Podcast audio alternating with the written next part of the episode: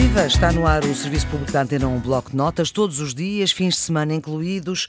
Para reforço das conversas ou para tirar dúvidas, estamos a falar com especialistas sobre as matérias que vão ser examinadas neste ano, que é típico, ano letivo 2019-2020. O tema desta tarde é História, História A e História B, isto é, a história do 11º e do 12º ano, e que também engloba a matéria de décimo ano, o que significa que temos aqui uma vastíssima matéria, desde a Antiguidade Clássica até às alterações geoestratégicas, tensões políticas e transformações socioculturais no mundo atual, em Portugal e no mundo. Portanto, vejam só o mundo que nós temos aqui para conversar. E parte deste mundo, parte desta matéria de história, vamos conversar hoje com o professor Nuno Severiano Teixeira, que é catedrático da Universidade Nova de Lisboa, é presidente do Instituto Português de Relações Internacionais, o IPRI, e é também colaborador regular da Antena 1 no programa que fazemos Geometria Variável às sextas-feiras. É historiador de formação, foi por duas vezes ministro no final do século XX e no início do século XXI. Tem obra publicada e, professor eh, Nuno Serena Teixeira, agradeço-lhe muitíssimo a sua disponibilidade para este desafio. Vamos pegar nesta história pela história dos aliados de Portugal, quem foram eles ao longo dos séculos, os nossos aliados. Isto é quase desde Dom Afonso Henriques até Marcelo Rebelo de Sousa. Portanto, estamos a falar de um tempo desde 1140 desde que existe Portugal até 2020. Isto são só 880 anos, portanto vamos ver se conseguimos falar disto. E como é que Portugal se relaciona com o exterior, como é que Portugal se relaciona com aquele que lhe é estranho, com aquele que não é português. Uh, bem, é um mundo eh, que me está a colocar, e são 800 anos, quase 900 anos eh, de história. Como é que Portugal se relacionou com o, com o exterior? Eu diria que há dois fatores que são muito importantes eh, de compreender antes de passarmos aos factos concretos, digamos assim. E esses dois fatores são fatores que condicionam, ao longo desses 800 anos, a nossa relação, a relação de Portugal com o mundo, no fundo. O primeiro é de natureza geográfica, ou geopolítica, se quiser assim. É o facto de Portugal ser um país, aliás, isso é único praticamente no mundo, que só tem fronteira terrestre com um outro país. E com um outro país que é quatro vezes superior em território, em população, em, uhum. riqueza, naquela altura, no princípio, em, em, número de exércitos, vamos dizer assim. Portanto, é quatro vezes mais forte do que Portugal.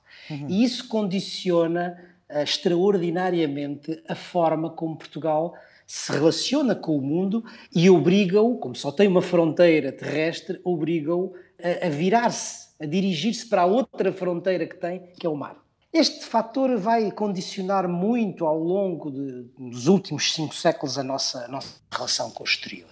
Ora bem, durante estes, vamos dizer, 800 anos, há três relacionamentos com o exterior. O primeiro é o modelo medieval um modelo medieval que dura entre o século XII e o século XV. Aí este fator geográfico não era tão importante. Uhum. E não era tão importante por uma razão muito simples. Porque a Península Ibérica estava dividida em cinco pequenos reinos, todos eles mais ou menos da mesma dimensão. Portugal, Leão, Castela, Aragão, Navarra, uhum. e que originavam um equilíbrio quase natural entre eles. Tinham uhum. a mesma dimensão, a mesma população, a mesma riqueza. E, portanto, durante todo esse período medieval, uhum. as relações externas de Portugal faziam-se dentro da Península Ibérica e num quadro de equilíbrio quase natural. Portanto, foi isso que teve que fazer o Dom Afonso Henriques, quer dizer, teve que se haver com aqueles que ocupavam a Península e que eram mais ou menos da mesma dimensão do condado portugalense. Em particular, é? com Castela e Leão, de qual Portugal se autonomiza, vamos dizer assim, uhum. não é? E teve que ter uma relação nessa altura também muito especial com o Papa, uhum. que era a entidade, nós diríamos hoje em linguagem atual, supranacional, não é? que tinha a capacidade de reconhecer os, os reinos. Mas, portanto, entre o século XII e o século XV, as nossas relações passam-se dentro da Península Ibérica e num quadro de equilíbrio. Ora, é isto que muda e muda de uma forma radical a partir do século XV. Porquê? Porque os reis católicos, em Espanha, unificam a península, todos esses vários reinos, exceto Portugal. Aliás, era o objetivo equilíbrio. da Isabela Católica e do Fernando de Aragão. Exatamente. E, portanto, Portugal mantém a sua independência e, a partir daqui, desenha-se aquele quadro inicial geopolítico dois Estados de desigual potencial, não é? Uhum. Um quatro vezes superior ao outro. Portanto, isto é assim desde o século XV. Desde o século XV, desde a unificação de Espanha, Espanha, pelos reis católicos que a Maria Flores estava a dizer. Exatamente. Bom, mas aqui entra em jogo um outro fator. Mas é engraçado é porque segundo. a Rainha Isabela Católica, eu creio que ela tinha mãe portuguesa, não era? Ah, sim, porque eh, durante todo esse período e até mais tarde, uhum. na Europa, os casamentos eram casamentos dinásticos. Claro. E, portanto, digamos, as famílias reais casavam entre si e eram todos primos. Uh, e, portanto, isso acontecia, como, como sabe. Mas Agora, isso não, isso não é... levou a desviar da sua, enfim, da sua vontade também de anexar Portugal, só que não terá conseguido que depois se mantém ao longo dos séculos, digamos, essa vontade ou essa, essa tentativa de, de Espanha de unificar o resto da península. E vamos ver, isso vai acontecer mais tarde, entre 1580 e 1640. Ora. Mas a outra questão que eu ia dizer, outro fator que ajuda à independência de Portugal, é que a partir dessa mesma data, século XV, começa a desenvolver-se uma outra capacidade em Portugal, que é a construção naval. Hum.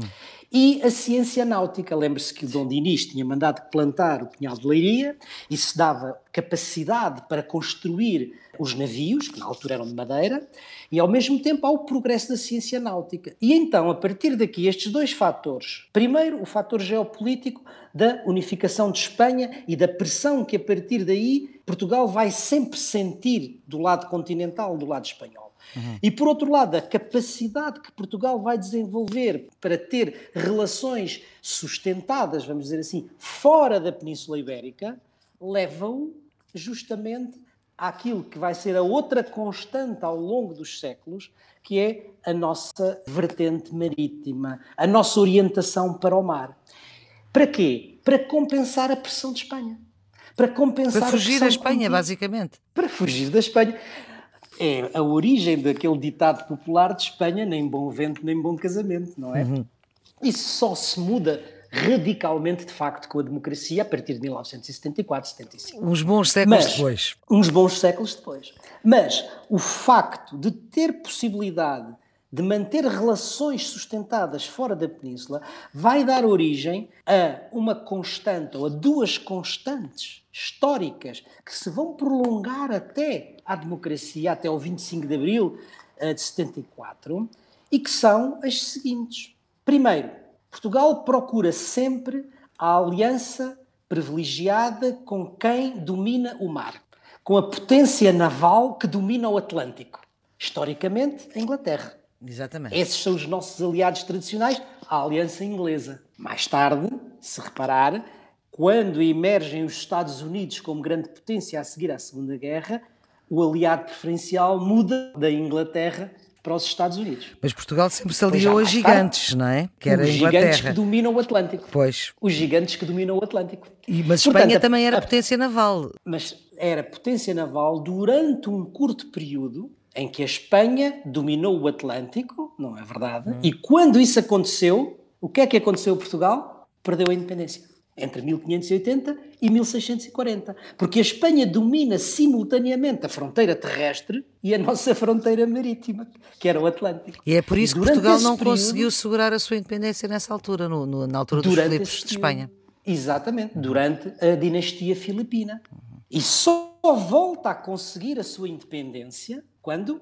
Quando a Espanha perde a hegemonia nos mares a favor da Inglaterra. E a Inglaterra volta então outra vez a ser o nosso aliado preferencial e, nos... e, a garantir, depois da restauração, a independência de Portugal. Pois é, quem nos ajuda precisamente a combater os espanhóis. Sempre assim foi. Ora bem, portanto, a primeira grande linha histórica de alianças portuguesas é, por causa disto, a aliança com a potência que domina o Atlântico. Isto do ponto de vista geopolítico ou geoestratégico, como quiser. Mas há uma segunda grande linha que também decorre destes fatores, que não é geopolítica, mas que é geoeconómica. Ou seja, para onde é que Portugal dirige a, a, as suas relações económicas para os impérios. Portanto, Portugal vai tentar sempre construir espaços territoriais fora da Península Ibérica, porque na Península Ibérica não tinha mais espaço. Claro. E então vai construir impérios. Uhum. Constrói primeiro o Império da Índia, baseado nas especiarias, no, na, na, no comércio das especiarias. Mais tarde o Império do Brasil, uhum. não é verdade? Onde vinha o ouro. E finalmente o Império Africano. até ao 25 de abril de 74, quando se dá a descolonização. Portanto, duas grandes linhas. Primeiro, alianças privilegiadas com as potências que dominam o Atlântico. Segunda linha, a construção dos vários, dos três impérios coloniais. Professor Nuno Saviano Teixeira, deixe-me perguntar-lhe, não mudou muito esta lógica dos aliados portugueses e das nossas relações preferenciais? Não mudou muito da monarquia para a República, para o Estado Novo, durante esse tempo todo, isto foi quase tudo sempre da mesma forma, ou não? Foi, eh, digamos, este modelo que começa no século XV e que estamos a descrever nas suas uhum. características mais gerais, vai se manter praticamente intacto até ao fim do Estado autoritário, ao fim, até ao fim do Estado Novo, até a transição para a democracia.